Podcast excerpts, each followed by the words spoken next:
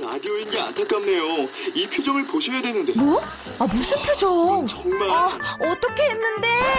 KBS 라디오 7개 채널에서 제공하는 최고급 정보들을 사진과 기사 그리고 영상으로 확인하실 수 있습니다. 읽는 라디오 KBS 라디오 홈페이지 라디오.kbs.co.kr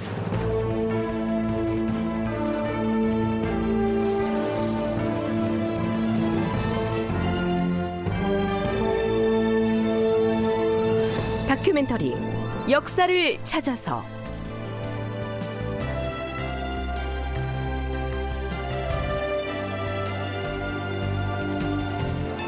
제 659편 비운의 군주 인종 극본 이상락 연출 정혜진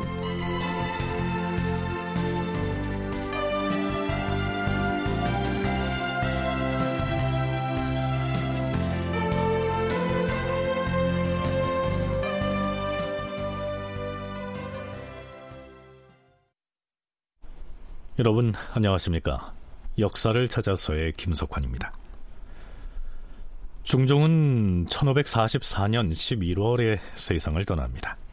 자연스럽게 세자였던 인종이 즉위해서 조선의 제12대 왕이 되죠.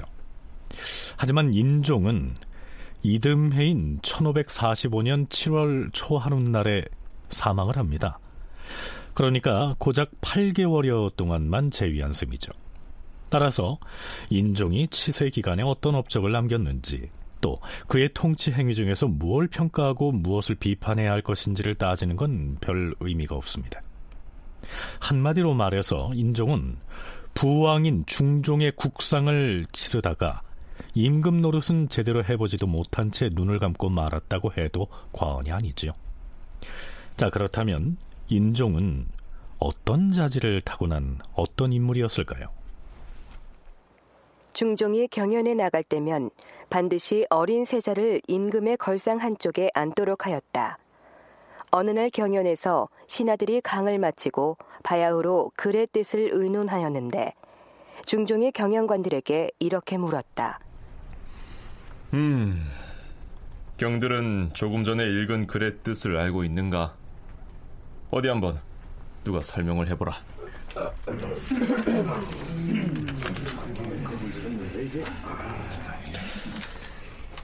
아무도 모른단 말인가? 그렇다면 혹시 우리 세자는 이 글의 뜻을 알고 있는가? 네, 아바마마. 소자는 알고 있사옵니다. 오, 알고 있다 하였느냐? 아이 그럼 이 글이 어느 책에서 나왔으며 그 뜻이 무엇인지 정녕 세자가 알고 있단 말이야. 네, 알고 있사옵니다, 아바마마. 아, 그래? 참으로 기특하구나. 자, 어디 한번 말을 해보아라. 어린 세자가 그 글이 어느 책에서 나왔고 무슨 뜻인지를 말하자 좌우의 신하들이 모두 절을 하면서 할애하지 않은 이가 없었다. 임금도 새삼 세자를 돌아보면서 기뻐하는 빛이 얼굴에 흘러넘쳤다. 조선 중기의 문신 박동량이 편찬한 기재잡기라고 하는 책에 올라 있는 내용입니다. 세자가 매우 영민하고 총명했다는 얘기지요. 게다가 정재륜이 지은 공사견문록에는 인종이 어렸을 때부터 얼마나 의젓한 인품을 타고났는지를 엿볼 수 있는 일화 한 토막이 실려 있습니다. 인종이 세자로서 동궁에 있을 때 서연을 열어서 시강원의 강관들과 함께 한창 글을 읽고 있었는데 갑자기 세자의 얼굴빛이 변하였다. 잠깐, 강독을 멈추시오. 내가 긴히 볼 일이 생겨서.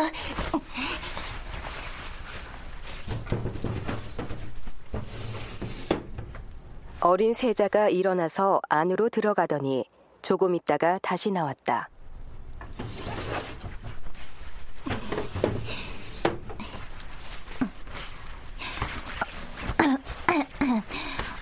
별일 아니오.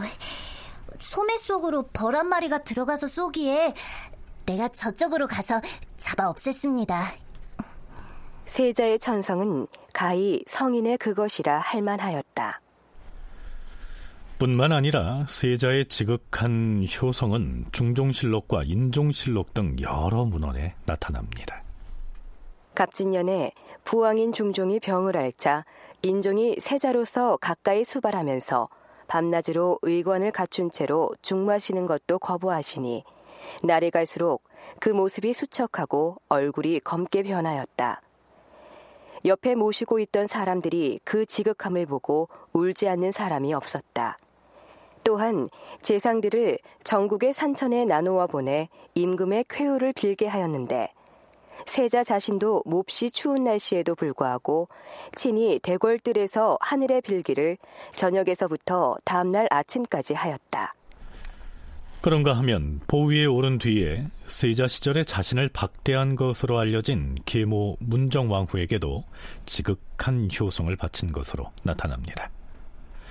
인종 1년 6월 27일 이때는 인종이 병에 걸려서 쇠약해진 상태였는데요.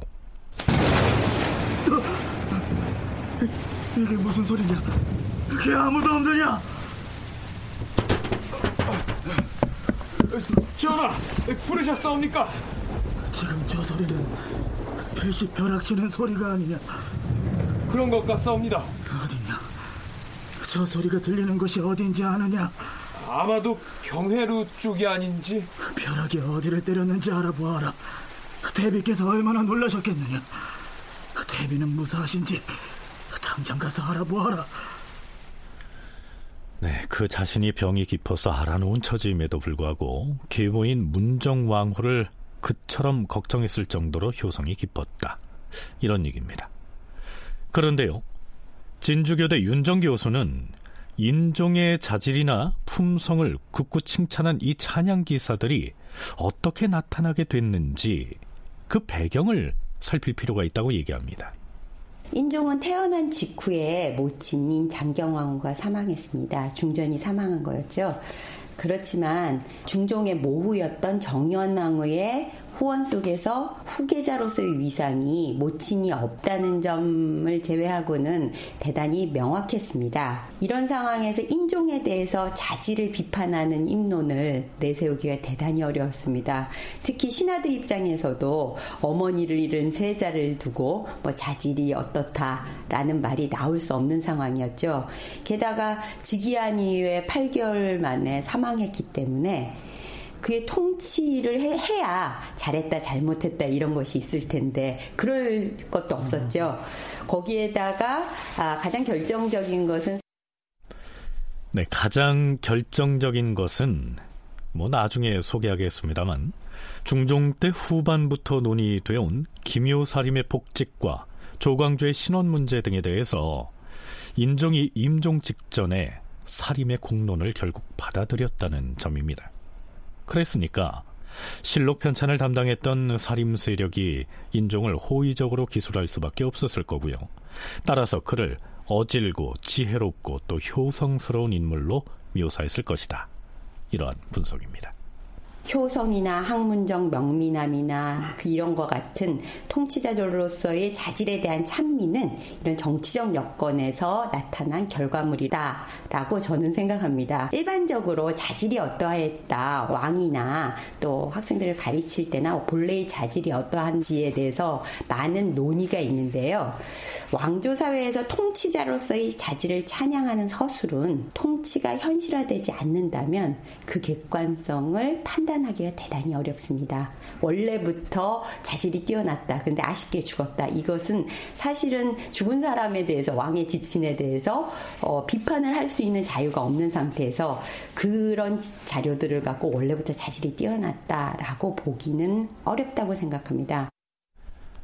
게다가 워낙 재위 기간이 짧아서 특별히 거론할 만한 변변한 통치 행위가 없었기 때문에 인종의 품성과 자질을 미화하는 것을 여기저기 수록해 놓았다는 얘기입니다.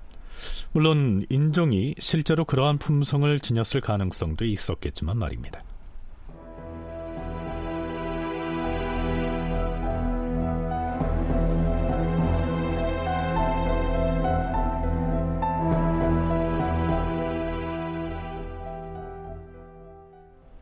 지난 시간 말미에 중종의 빈전을 차리는 문제를 두고 대비인 문정왕후가 일방적으로 자신의 거처인 통명전으로 장소를 결정하는 바람에 의정부 정승들 또 예조의 당상관들이 당황해 했다는 얘기 소개했었죠. 기록에 의하면 이 문제는 생각보다 심각했던 것으로 나타납니다. 지금 아이, 새로 즉위하신 주상전하는 어디서 어찌하고 계시는가? 아이, 저 아래옵기 황송하오나 지금 전하께서는 곡기를 끊고 빈전 바깥에 엎드려서 하염없이 곡을 하고 계시옵니다. 아, 저 옥새를 갖다 드려도 받을 생각은 아니하시고 찬대에 엎드려서 저리 곡만 하고 계시니 뭐라 전하께서 그렇지 않아도 옥체가 미령하신데 곡기를 아예 끊으시고 한 데서 곡을 하고 계신다는 말인가 아니 되겠다 우리 모두 빈전으로 가십시다 빈전으로 몰려가서 어찌하자는 것입니까? 지금 선왕의 빈전은 통명전에 있고 그것은 대비의 관할이니 우리가 아무리 대신이라 한들 어찌 쉽게 출입할 수 있겠습니까? 괜히 분란만 만들 터이 새로 이 등극하신 전하를 우리 신료들이 보필하지 않으면 누가 보필하겠습니까? 어찌 전하를 대비의 내전에 홀로 두고 팔짱만 끼고 있자는 말입니까? 그래도 지금 빈전으로 몰려가는 것은 아니 될 말이지요. 기록에 의하면 인종의 효성은 유별난 바가 있어서 부왕의 장사를 치르는 일에 거의 몸을 바치다시피 한 것으로 나타납니다. 인종 행장의 일부를 소개하면 이렇습니다. 중종이 돌아가시자 머리를 풀고 신을 벗은 채 뜰에 엎드려 엿새 동안이나 물 한 모금 입에 대지 않았고 닷새 동안 울음을 멈추지 않았다. 장사를 지낸 뒤에도 늘 상주의 자리를 떠나지 않았으며 옆에 모신 사람은 오직 넷이 몇 사람뿐이요 궁녀들은 가까이 오지 못하게 하였다. 왕은 초상 때부터 이미 몸이 극도로 수척하였으며 날이 갈수록 병이 더욱 깊어져 갔다. 그래서 부왕의 상을 치르는 중에 얻은 병으로 결국 몇 달 살지 못하고 사망에 이른 것으로 여러 기록에 나타납니다.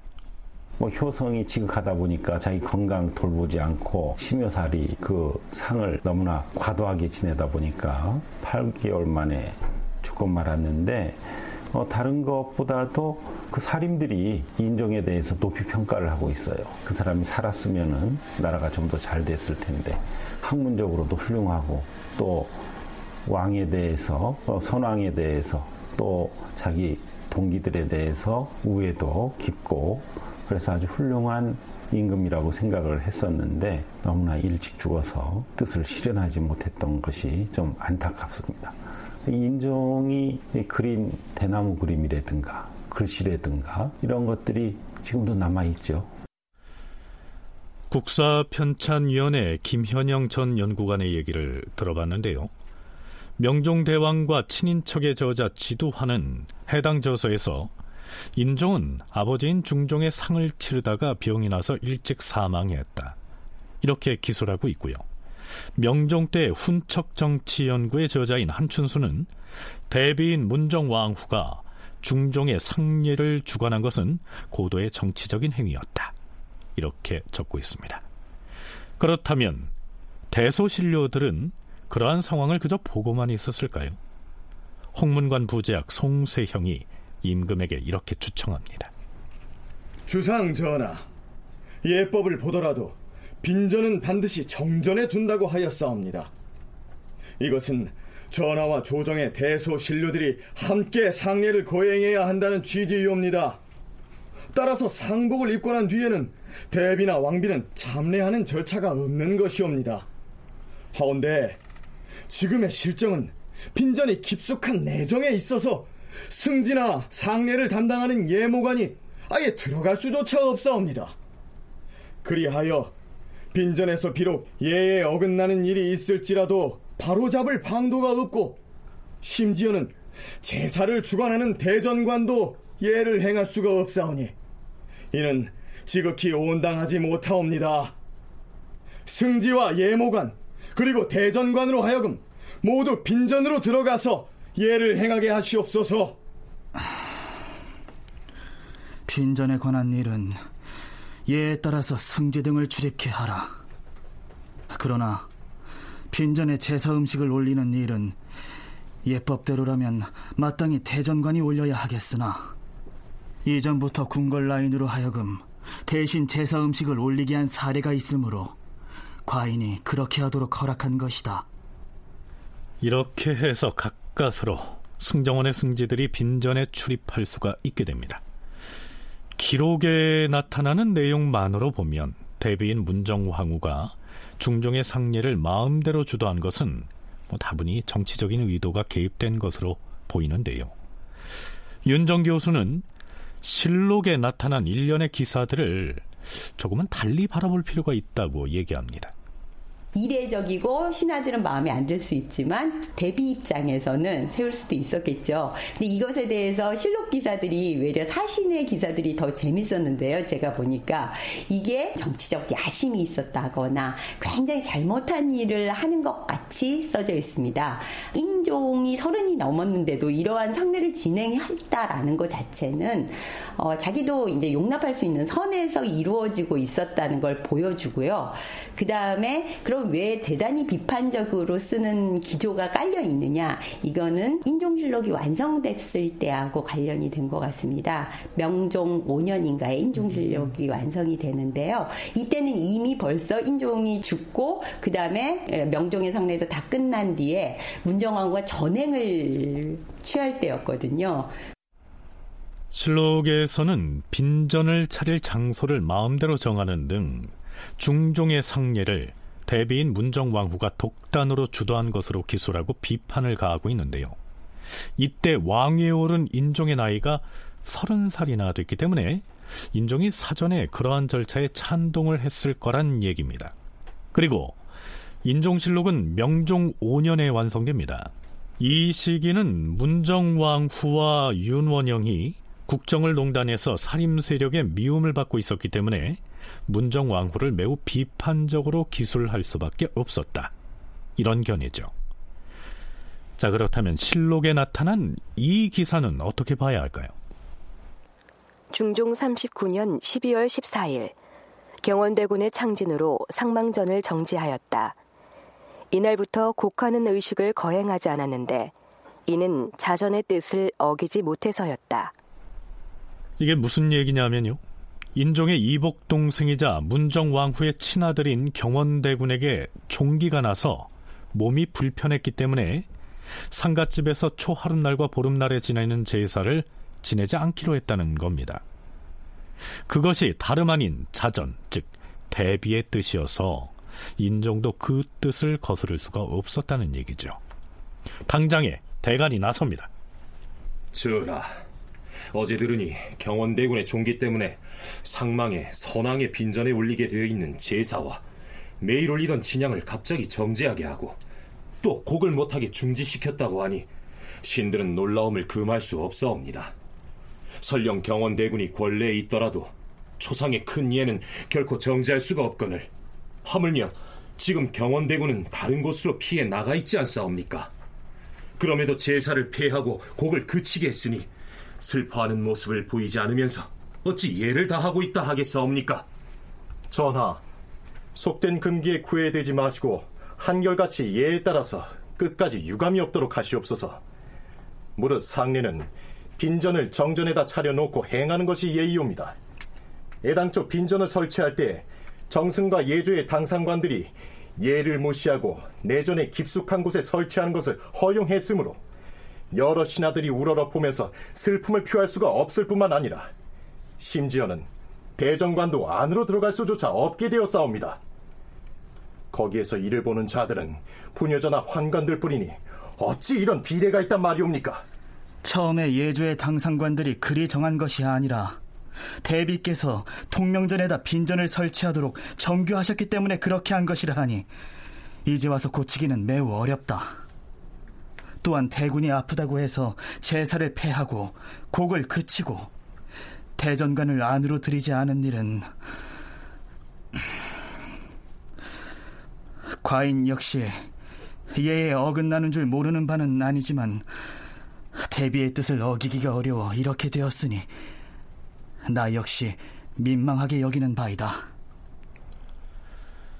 문정왕후가 중종의 상례를 독단했고 마음씨 착한 인종은 대비의 뜻을 거스르지 못해서 어쩔 수 없이 따른 것으로 나타납니다. 문정왕후는 그렇게라도 해서 자신의 영향력을 과시하고 싶었겠지요. 물론 실록에 나타난 기사들을 그대로 믿기로 하면 그렇다는 얘기입니다.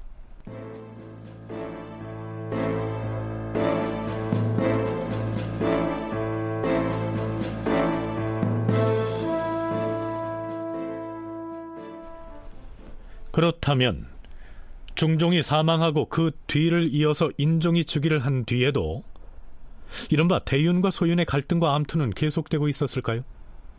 아니면 인종이 즉위함으로써 대윤이 소윤을 누르고 조정 권력을 장악했을까요? 학자들은 인종 즉위 이후에 이 두 세력이 갈등을 일으킨 첫 사례로서 인종 1년 1월 13일에 있었던 인사 조치를 거론합니다. 홍원피를 영의정으로, 윤인경을 좌의정으로, 이 길을 우의정으로, 성세창을 좌찬성으로, 이연덕을 우찬성으로, 허자를 지중추부사로, 바구를 한성부 좌윤으로, 송희규를 사헌부 장령으로 삼을 것이다. 인종이 부왕의 상징에 즉위한 이후 첫 인사를 이렇게 발표하는데요. 이 중에서 문제가 된 인물은 새로 우의정에 제수된 이기라고 하는 사람이었습니다. 그러니까 좌의정이었던 홍원필이 윤은보의 사망으로 공석이 된 영의정으로 올라가고 우의정이던 윤인경이 좌의정이 되고 우의정 자리에 새로 이기가 등용된 것인데요. 인사 내용이 알려지자마자 사헌부에서 문제를 삼고 나섭니다.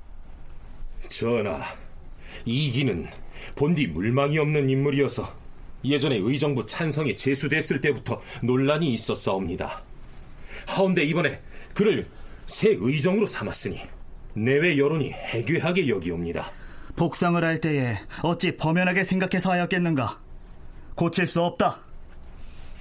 복상한다 하는 말은 후보자를 천거하는 것을 일컫습니다.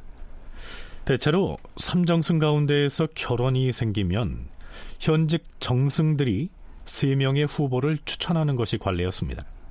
이 길을 우의정으로 천거했던 사람은 좌의정 윤인경이었습니다. 자, 이제는 윤인경의 처지가 난감하게 됐죠. 전하, 국가의 칠안과 안위는 재상에게 달려있기 때문에 군주는 덕망이 있는 사람을 얻어서 정승으로 삼으려 하고 아래 사람들도 덕망이 있는 사람이 정승이 되는 것을 보려고 하옵니다. 지난번에 전하께서 복상을 하라는 명이 계셨는데 신은 용렬하여서 사람을 잘 알아보지 못함으로 사양하려 하였으나 굳이 명하시기에 이 길을 천거하였던 것이옵니다. 이 기는 원로 대신이기 때문에 신이 그를 천거하여 아랜 것인데 그를 탄핵하는 공론이 이렇게까지 될 줄은 미처 생각하지 못하였사옵니다. 신이 복상한 인물로 인하여 조정이 소요스러운 듯하니 매우 황공스럽사옵니다. 경은 복상을 했을 뿐인데 무슨 잘못이 있겠는가? 이 길을 우상으로 삼은 데 대하여 이러한 논란이 있게 될 것을 과인도 미처 생각하지 못했다. 자, 인종이 매우 난감한 처지가 된 것인데요. 그렇다면 이 기는 어떠한 인물인지 윤정 교수에게 들어보죠. 이기는 대표적인 홍구파 대신이거든요. 어, 소윤이다 이런 차원을 떠나서 대표적인 홍구파 집안으로서 이행이라는 사람의 형이기도 하고 그런데 해필이면 장인이 김진이라는 사람이 장리의 사위이기 때문에 청려직에 갈 수 없어서 문제가 됐는데 능력은 굉장히 있었던 인물로 보입니다. 그래서 중종 15년에 공조 참의가 되고 그 이후에는 청려직은 못 고치지만 실무형 관료로 쭉 가면서 함경도 병마절도사나 그리고 심지어 예판, 참판 등을 거치면서 중요한 인물들로 성장한 인물입니다. 그래서 중종 말년에는 좌찬성까지 올라와 있기 때문에 당연한 인사로 이기가 올라올 수 있는 정도의 상황이 되어 있었던 거죠. 이 기는 중종 말기 대윤과 소윤이 암투를 벌일 때 윤월과 윤원영 쪽, 즉 소윤과 결탁했던 인물로 기록되어 있습니다. 윤정 교수가 이 기는 장리의 사위였다라고 했는데요. 여기서 장리란 뇌물을 받은 죄목으로 명단에 오른 인물을 말하죠. 그처럼 출신 배경이 불리했음에도 불구하고 실무연관직을 두루 거쳐서 대신으로 성장했으니까 일단 실력은 있는 인물이라고 하겠죠. 자, 그럼 이기의 우의정 제수에 대한 논란이 어떻게 진행되는지 좀 더 살펴보지요. 1월 14일에는 사헌부와 사관원의 간관들이 아예 합사해서 이기를 채직하라고 청합니다. 전하, 우의정 이기는 인물이 비열하고 본디 지식이 없으며 처신과 행동에 꺼리는 바가 없사옵니다. 한때 대신의 자리에 외람되게 올랐으나 조정 여론이 용납하지 못한 지가 이미 오래이옵니다. 그런 그가 드디어 정승 자리에 올랐으니 이는 아니 될 일이옵니다. 빨리 채직하여 우상의 직에서 내치시옵소서. 과인은 우상 이기가 선왕 때부터의 원로인데다 우의정 벼슬도 그 차례가 닿았으므로 제수한 것이다. 대신에게 이미 벼슬을 제수하였으니 가벼이 고칠 수 없는 일이다. 그를 가벼이 채직을 해버리면 대신의 자리가 도리어 중하지 않게 되고 사람들이 이런 사실을 듣게 되면 시끄러운 일이 생길 것이니 과인은 개정할 수가 없다. 주상 전하, 전하께서는 대신이 이미 벼슬에 제수되었으니 경솔하게 채직할 수가 없다고 하였사오나 적격자가 아닌 자를 정승의 자리에 올리면 국가의 위란이 뒤따르는 것이온데 어찌 개정하기를 망설일 수 있겠사옵니까? 적격자가 아닌데도 그 자리에 무릅쓰고 있게 된다면 그것이 곧 그 자리를 더욱 가볍게 여기는 바가 되는 것이옵니다. 적격자를 얻지 못한다면 열 번을 바꾸더라도 소요스러움이 되지 않는 것이옵니다. 정승의 자리에 올린 사람을 가볍게 고칠 수 없다 여기고 있으나 지금은 국상을 당한 때인지라 그럼 애써 공론을 따를 것이다. 인종은 결국 대간의 간언을 받아들여서 이기의 우의정 임명을 취소합니다. 그런데 대간은 이기가 인물이 비열하다, 뭐 지식이 없다, 적격자가 아니다 이런 모호한 내용을 들고는 있지만 탄핵 사유가 구체적이지 못하죠. 하지만 이 기사에 첨부된 사신의 평을 읽어보면 대간이 이기를 탄핵하고 나선 배경을 가늠해 볼 수가 있습니다. 이기는 윤월로 윤원영과 교제하고 몰래 문정왕후와 교통하여서 중종께 중하게 역임을 받아 대신의 반열에까지 이르렀다. 영의정 윤원보가 사망한 뒤부터 사림에서는 모두 이기가 정승이 되리라고 의심하여서 이미 탄핵할 뜻을 굳히고 있던 차였다. 이기는 끝내 우의정 자리를 보전할 수 없었다.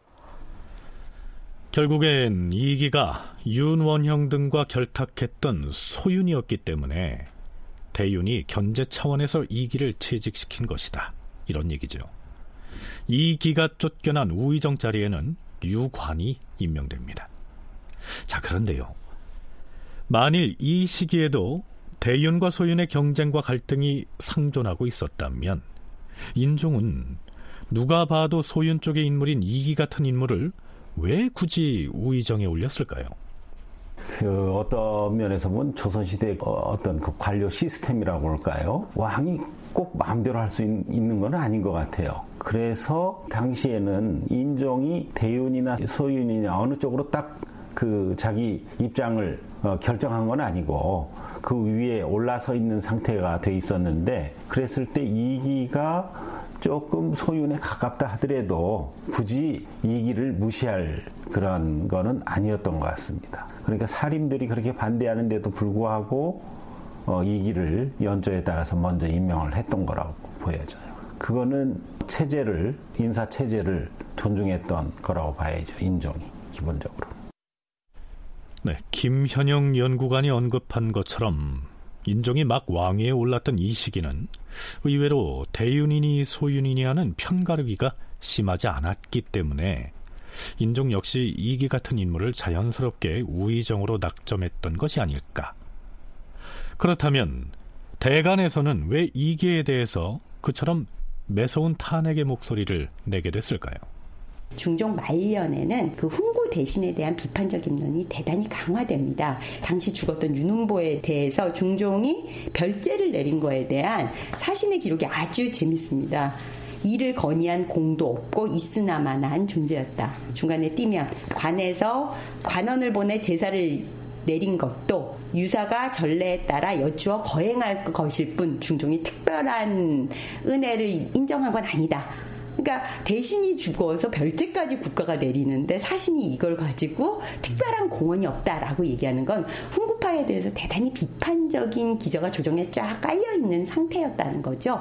이런 상태에서 그거보다 더 확실한 장르의 사위 이기 등을 등용하는 거에 대해서 당연히 비판적인 입론이 있을 수밖에 없었고 인종 역시 그런 움직임을 알았기 때문에 제 생각엔 유관으로 바꾸는 조처를 하지 않았나. 중종 39년 9월에 영의정 윤은보가 사망합니다. 그러자 중종은 승정원에 이렇게 명하죠. 영상이 별세했다는 소식을 들으니 과인의 마음이 참으로 애석하구나. 특별히 영의정 윤은보의 영전에 별죄를 내릴 것이니 좌부 승진은 영상의 빈소에 가서 별죄를 시행하도록 하라. 별죄는 죽은 신하의 영혼을 위무하기 위해서 임금이 내리는 특별한 제사입니다. 그런데 이 기사 뒤에 붙은 사평이 이러합니다. 죽은 윤은보는 특별히 어떤 일을 임금에게 건의한 공도 없는 있으나마나한 존재였지만 다만 관의 일에 밝은 노성한 정승이었다. 그가 병이 들어 위독할 때에도 임금은 특별한 은총으로 대우하지 않았으며 죽은 뒤에 관원을 보내어 별제를 지내게 한 것 또한 그저 전례에 따라 거행한 것일 뿐이다. 임금이 신하의 영전에 별제를 내린 것은 매우 특별한 대우임에도 불구하고 이 대목을 실록에 기술했던 사관은 매우 하찮게 기술하고 있습니다. 왜 그랬을까요? 윤은보가 대표적인 훈구파 인물이었고 실록을 찬술했던 사람들은 대개 살림 세력이기 때문이란 얘기입니다. 이전에 우의정에 제수된 이기가 대간의 탄핵을 받아 채직된 것도 그가 꼭 소윤이어서가 아니라 그가 대표적인 훈구파 인물이었기 때문일 것이다. 윤정 교수의 견해가 그러합니다.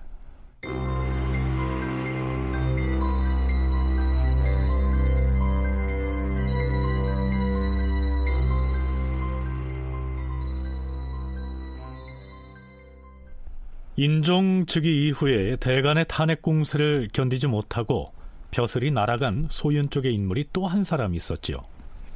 전하, 김포 현령 신수경은 교만하고 허탄하고 꺼림없이 방자하여서 마음 쓰는 것과 일하는 것이 매우 무상하오니 파직시키시옵소서. 신수경을 파직하라 하였는가? 그것은 너무 지나친 청이 아닌가? 일단 채직만 허할 것이다.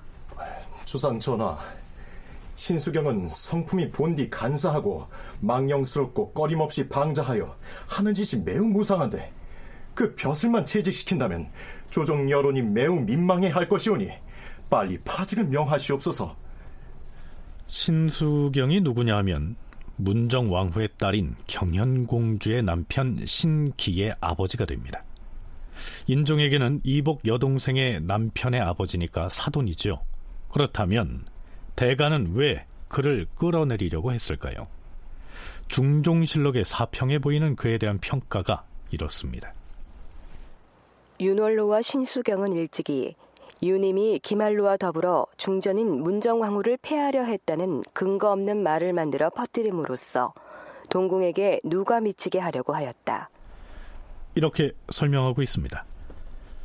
중종 말기에 소윤인 윤월로와 짜고 대윤을 공격하려고 했던 인물이었기 때문에 이때에 이르러서 대간이 그를 탄핵했다는 얘기입니다. 신수경의 경우도 역시 어떤 사건이 일어나서 구체적인 죄목이 드러났기 때문에 벼슬을 빼앗은 게 아니었죠. 그저 성품이 간사하다 또 방자하다는 따위에 매우 애매한 사유를 들고 있습니다. 실록 기사대로만 해석하면 왕위에 오른 인종이 소윤 세력을 하나하나 제거해 나가는 것처럼 보이는데요. 정말 그랬을까요? 중종 말년에 대윤 소륜의 갈등이 심했고 또 다음 세자인 인종에 대한 어, 모함이 많이 있었지만은 그럼에도 불구하고 어, 인종이 즉위를 하게 됨으로 해서 완전히 대윤이 승리할 수 있는 계기를 마련했지만은 기본적인 관료 시스템, 조선 왕조 시스템이 체제가 일거에 아무런 사건도 없는데 그 반대 세력들을 다 내치기가 힘들었기 때문에 차근차근 이 물론 그 소연 세력들을 제거해 나가긴 하지만은 그 8개월로는 너무나 짧아서 완전히 소연 세력들을 제거하지 못했던 것이 인종이 죽은 다음에 소연 세력이 특세하게 된 계기가 된 것 같습니다. 네, 그러니까요. 앞서 이기를 우의정으로 제수하려고 했다가 내친 것도 그리고 문정 왕후의 딸의 시아버지인 신수경을 김포 현령의 직위에서 끌어내린 것도 대윤이 소윤 세력을 쳐내는 과정이다. 김현영 연구관의 견해가 그러한데요. 윤정 교수의 생각은 좀 다릅니다. 중종 말에 인종이 세자로 있을 당시에 과연 소윤이 결집력을 가지고 인종에 반대하는 세력으로 존재했을 것인가? 그러기에는 경원대군이 너무 어리지요. 인종은 너무 오래 세자를 하고 있고 인종이 그렇게 빨리 죽을 것을 예측하고 마치 할 수 있는 것이 아니기 때문에 실제 이 중종이 인종의 누나 효의 공주의 시아버지 김한로를 중심으로 전국을 운영했던 것처럼 마치 김한로의 이건 없어졌으니까 아까 신수경의 경우에는 자기 여동생이지 않습니까? 여동생의 사돈을 등용하는 것처럼 볼 수 있다는 거죠. 신하들이 보기에는 외척 이거 똑같이. 그러니까 등용하려고 그러니까 채직을 시키는 거죠. 이 관계를 봐도 문정왕과 인정의 관계는 대윤과 소윤의 관계다. 당시에 인종이 살아있을 당시에 이렇게만 보기는 어려운 것 같습니다. 네, 쉽게 얘기하면 예전 중종 시기에 효혜 공주의 시아버지인 김알로가 외척으로서 권력을 전행했던 일들을 기억하고 있었기 때문에 경현공주의 시아버지인 이신수경을 벼슬 자리에 그대로 둘 수가 없어서 끌어내린 것이지 이걸 꼭 뭐 대윤이 소윤을 견제하려는 조처다 이렇게 볼 필요는 없다는 것이 윤정 교수의 견해입니다.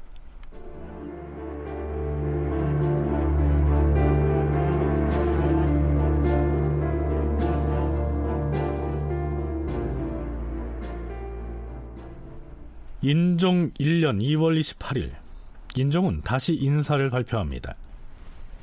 정순봉을 의정부 우참찬으로 강현을 형조판소로 그리고 윤원영을 공조참판으로 이명규를 승정원 도승지로 제수할 것이다. 자, 드디어 인종이 윤원형을 참판의 자리에 올린 겁니다. 윤원형이 누굽니까?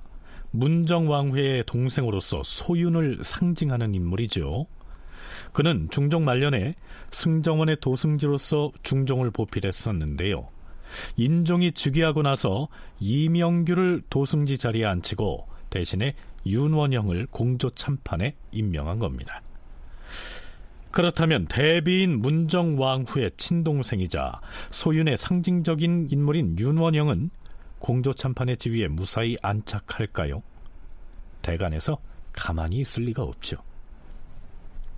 전하, 공조 참판 윤원영은 인물이 교만하고 망령된 자로서 예전에 북경에 사신으로 갈 적에 장사하는 상인을 데리고 감으로써 중국 조정에서 모욕을 받았으니 그 성품이 매우 비루하옵니다. 승정원에 있을 때에도 여러 무리를 일으켰으나 놀랍게도 중종 대왕으로부터 종 이품의 품계인 가선대부의 가자를 받았사옵니다. 외척인 사람은 설령 어질고 재능이 있다 해도 특별히 가자를 제수해서는 아니 되는 것인데 하물며 적격자가 아닌 자의 경우야 두 말에 무엇하겠사옵니까? 이제 전하께서 새로이 정치를 펼치려는 시기에 윤원영을 참판에 제수한 것은 전하께도 결국 누가 되는 일이니 개정하시옵소서. 어허. 윤원영은 선왕 때 홍문관에도 출입하였고 또한 승지가 된 지도 오래되었으니 도승지 다음으로 참판에 오르는 것은 늘 있어온 관리가 아닌가. 그에게 공조 참판을 제수한 것을 개정할 수는 없다. 인종이 윤원형을 참판에 임명했다는 것은 무엇을 의미하는 걸까요? 만일 중종 말기에 실록에 나타나는 것처럼 소윤의 윤원영 등이 어린 경원대군을 앞세워서 당시의 세자였던 인종을 내치려고 하는 등 그 갈등과 다툼이 심했다면 과연 인종이 즉위하자마자 윤원영을 참판으로 승진 발령을 했을까요? 다시 윤정 교수의 얘기입니다. 대윤과 소윤의 갈등이 심하다라는 것은 단지 사실이다 아니다의 문제가 아니라 조정이 정말 당시에 그렇게 인식됐다면 제가 생각하기에는 경원대군이 아무리 중전의 자식이라고 할지라도 중종으로서도 그 구도를 유지할 수가 없습니다. 중종은 실제 그걸 보여주기도 했습니다. 복성군을 사사할 수밖에 없었거든요. 원래 복성군을 대단히 사랑했다라는 정황이 판명됨에도 불구하고 인종의 위협이 되기 때문에 신하들의 의견을 받아들여서 사사할 수밖에 없었습니다. 그러니까 경원대군이 위협적이었다 29년에 이건 좀 무리인 것 같고요. 외려 왕실에서는 주로 왕과 중전 그 다음에 세자는 현 국왕의 정권 안정을 위해서 대단히 중요한 한 팀에 가깝습니다. 윤정 교수는 중종실록에 대윤과 소윤 관련 기사를 크게 신뢰하지 않는 학자 쪽에 해당합니다. 당시에 중종은 복성군을 깊이 사랑했으나 세자인 인종에게 장차 위협이 될 만하다 여겼기 때문에 종묘사직을 위해서 목숨을 거두었던 것처럼 만일 경원대군이 세자에게 위협적인 존재였다면 뭐 그 역시 무사하지 못했을 것이다. 따라서 대윤과 소윤의 갈등이 실록에 나타난 것처럼 심각했다고 볼 수는 없다. 이런 견해입니다. 따라서 인종이 즉위하자마자 윤원형을 요직에 기용한 것만 봐도 인종과 문정왕후의 관계가 크게 나쁘지는 않았다는 얘기입니다. 어, 문정왕과 인종 간의 관계는 어쨌든 최소한 신하들이 보기에 그렇게 나빠 보일 수가 없는 상황이지 않은가라는 생각이 듭니다. 이, 그 상황을 보여주는 게 윤원영의 등용입니다. 윤원영은 어린 그 문정왕후의 동생이어서요. 중종 33년에 홍문강 교리로 임명돼서 본격적으로 관직 활동을 하는데요. 34년에 경원대군으로 공작이 됩니다. 그러니까 윤원영을 키워주긴 하지만 대군의 성장하고도 되게 관련이 돼 있는 거죠. 그리고 경원대군은 중종 37년에 혼인했습니다. 원래부터 굉장히 갈등이 심했다라고 볼 수 있는 상황으로 보이지는 않습니다. 그런데요, 또 그렇게만 보기에는 의문이 좀 남습니다. 인종이 일단 윤원영을 공조 참판에 제소했고요. 대간에서는 옛날 북경의 사신으로 갔을 때 상인을 데리고 갔다는 일을 새삼건에서 탄핵을 하는데요. 그렇다면 인종은 이 문제를 또 어떻게 처리할까요? 대간이 윤원형의 일을 다시 아뢰고 그의 가자를 거둘 것을 주청하니 임금이 답하였다. 예전에 어떻게 했었는지는 과인이 잘 모르겠으나 당상관 이상의 관리에게 임금이 특별히 가자를 내리는 것을 과인도 여러 번 친히 보았다. 하여 선왕께서 윤원영에게 가선대부의 가자를 내린 것이 그런 일인지는 잘 모르겠구나. 허나 조정의 공론이 이러하므로 따르겠다. 윤원형 역시 공조 참판에 제수됐다가 파직됐고요. 그가 중종에게서 받았던 특별 가자 역시 회수됩니다. 윤원영이 소윤의 대표자로서 말이에요. 당시 어, 중종 말년에 중종 말년에 여러 가지 모함도 모함 사건도 있었고 하지만은 결국 이 자기 반대 세력이라고 그래가지고 일부에 다 내칠 수가 없었던 것 같습니다. 어느 정도 자기 반대 세력을 손에 잡고 손에 잡고 그 전국을 운영해 나가려고 했던 것 같은데요. 결국 이 살림 세력들은 대윤 세력과 함께 그 소윤 세력들을 적극적으로 제거하려고 하는 그런 취지에서 탄핵을 해서 어, 윤원영을 그 직위에서 쫓아내죠. 완전히 쫓아낸 것은 아니라고 할 수가 있겠습니다. 김현영 연구관은 이 윤원영을 참판에 제소했다가 취소한 것 자체를 인종이 소윤 세력을 차근차근 내치는 과정으로 이해하고 있습니다. 그런데요, 한 가지 이상한 점이 있기는 하지요. 앞서서 이기를 우의정에 제수했을 때도 그랬고요. 신수경을 현령에서 채직할 때도 그러했듯이 인종은 소윤 쪽의 누군가를 일단 관직에 제수했다가 대간이 적당한 사유를 들어서 탄핵을 하면 마치 기다렸다는 듯이 파면하고 있다는 겁니다. 혹시 인종이 살인과 협력해서 그런 식으로 소윤을 제거하려고 의도했던 것은 아니었을까요?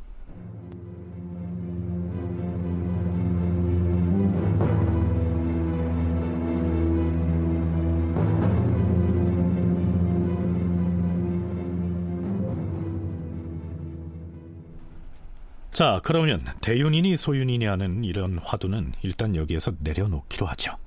그리고 인종 1년 4월 3일의 경연장으로 가보시죠. 지난번에 유생들이 조광조를 복직시키는 일을 상수하였사온데 조광조는 학문이 발음으로 당시의 사람들이 그를 좋아했을 뿐 아니라 지금까지도 공론이 그를 어질게 여기옵니다.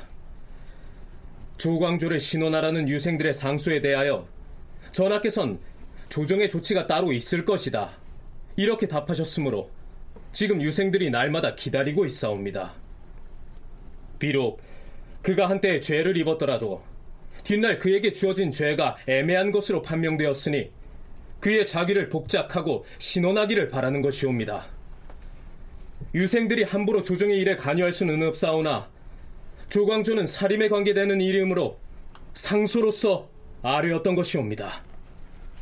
주상 전하, 지금 만약 그의 생전의 벼슬을 회복하여서 은혜를 베푸신다면 세상 사람들에게 의로운 일을 하면 한때 실패를 보더라도 공론이 일어나서 결국 은폐할 수 없게 된다는 교훈을 알게 하는 것이 되옵니다. 이리하면 선비들의 풍습이 바로잡힐 수 있고 국가의 원기도 배양될 수 있을 것이옵니다. 음, 과인이 생각하기에도 조광조 등은 소학의 도리에 밝았고 나라를 위해 큰일을 하려는 뜻을 품어 임금을 인도했으니 과연 선비들의 풍습에 모범이 되는 점이 크다 할 것이다. 그러나 이번에 유생들이 여러 번 상소를 올렸으나 유생의 말만을 따라서 국가의 일을 결단할 수는 없으므로 과인이 따르지 않겠다는 뜻을 보였을 뿐이다. 또한 선왕 때에도 조광조의 신원에 관하여 많은 개청이 있었으나 끝내 윤화하지 않으셨는데 이제 와서 과인이 어찌 쉽사리 고칠 수가 있겠는가? 조광조의 사람됨은 전하께서도 들어서 아실 것이옵니다. 그 사람은 서생 때부터 마음을 다스리는 학문을 자기 임무로 삼았고 과거에만 뜻을 두지는 않았사옵니다. 조정의 진출에서는 모든 처신을 다 옛 성인들이 행했던 대로 하여서 세상에 베풀어 싸웁니다. 그 사람은 제 몸 돌보는 것을 잊고 살았으며 나라가 있는 줄만 알고 집이 있는 줄은 알지 못했사옵니다. 그런데 끝내는 죄를 입어 이제까지도 용서되지 않고 있으니 사람들이 모두 안타까워하고 있사옵니다. 간혹 선비가 일을 과격하게 하다 보면 잘못을 저지르는 경우가 있기는 하옵니다. 그러나 조광조와 같이 학문이 바른 사람은 참으로 만나기 어려운 선비이옵니다. 이것이 바로 그에 대한 공론이 끊이지 않는 까닭이옵니다. 네, 무슨 일인지 아시겠죠? 부왕인 중종이 매듭짓지 못한 조광조에 대한 신원 문제가 다시 제기된 겁니다. 만일 인종이 조광조의 신원과 관련된 일을 해결한다면 그의 짧은 재위 기간에 거의 유일한 업적이 될 텐데 말이죠. 기묘사화를 일으켜서 조광조를 사사하고 그 다음에 혈량가를 파방한 것은 중종의 조치입니다. 중종 같은 경우에는 실질적으로 사임이 어쨌든 비정상적인 밀지를 내려서 사화를 만들고 그 다음에 그들을 어, 그들이 기묘살임이라고 하는 사람들이 이렇게 갑자기 정계 전면에 나서게 된 거에는 중종의 급작스러운 급작스러운 등용에도 책임이 있었기 때문에 그 개혁을 급진적으로 하려고 그랬다고 갑자기 이런 방식으로 사화를 일으키는 거에 대한 정당성은 확보되기가 좀 어려운 측면이 있었습니다. 그래서 점진적으로 어, 그들을 허통하는 정책들을 꾸준히 실시해 왔습니다. 이거는 김도훈 선생님의 그 김효사와의 피화인들의 신원 과정이라는 논문 속에 다뤄져 있습니다. 그런데 중종이 그럼에도 불구하고 조광조의 복작에 대해서는 동의를 하지 않습니다. 끝까지. 그건 이유가 있는데요. 나중에 문정왕후도 그런 얘기를 했는데 정권을 전단하라고 했다. 정권을.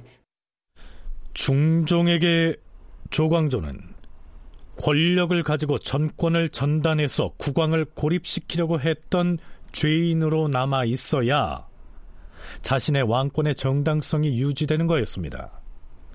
그래서 김효사와에 연루됐던 다른 살인들은 대부분 복직 혹은 복작시켰으면서도 조광조만은 그렇게 할 수가 없었던 것입니다.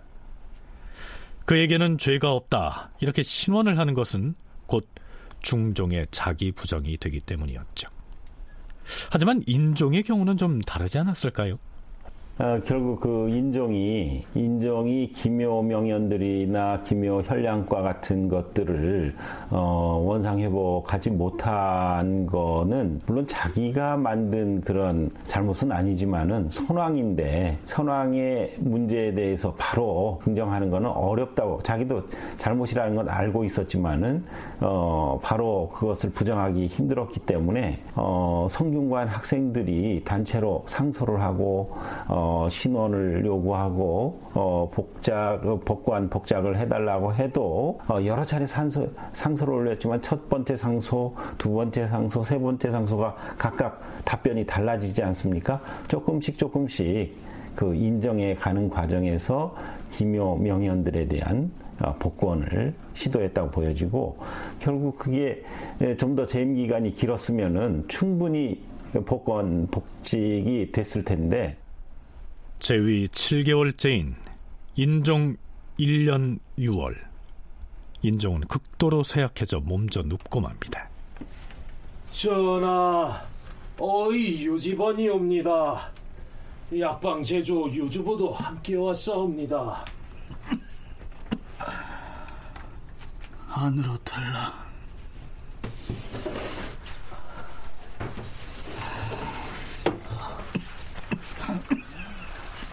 주상전하, 진맥을 다시 해봐야겠사옵니다.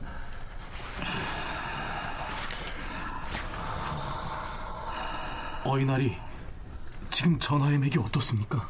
아, 맥이 매우 희박하고 중간에 끊어지는 것도 일정함이 없으니 아직 정신이 장난하게 되시지는 않았으나 그래도 걱정입니다.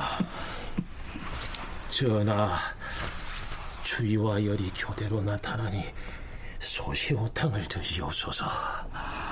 유주부는 어찌 그 약을 굳이 들라고 하는 것인가? 약방 제조도 그리 생각하는가? 그렇사옵니다, 전하. 사약 마시고 복약을 하시옵소서. 내 병이 어찌 약을 마신다 하여 곧 낫겠는가? 인종은 그 자리에 와 있던 외숙 윤임에게 유언 삼아서 말합니다. 조광조를 복직시키고 혈량과를 회복하는 일은 과인이 늘 마음속으로 있지 않았으나 미처 용기 있게 결단을 하지 못하였으니 참으로 평생의 큰 유한이 아닐 수 없습니다. 전하, 어찌하여 다른 일에 이리도 신경을 쓰시옵니까?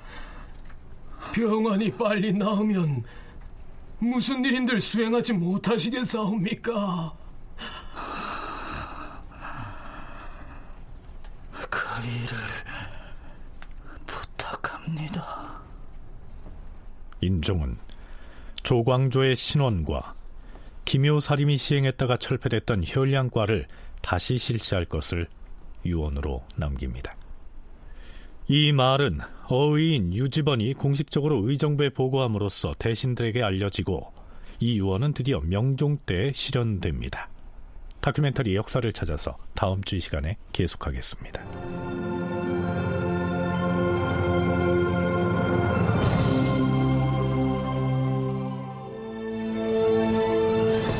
다큐멘터리 역사를 찾아서 제 659편 비운의 군주 인종 이상락 극본 정혜진 연출로 보내드렸습니다.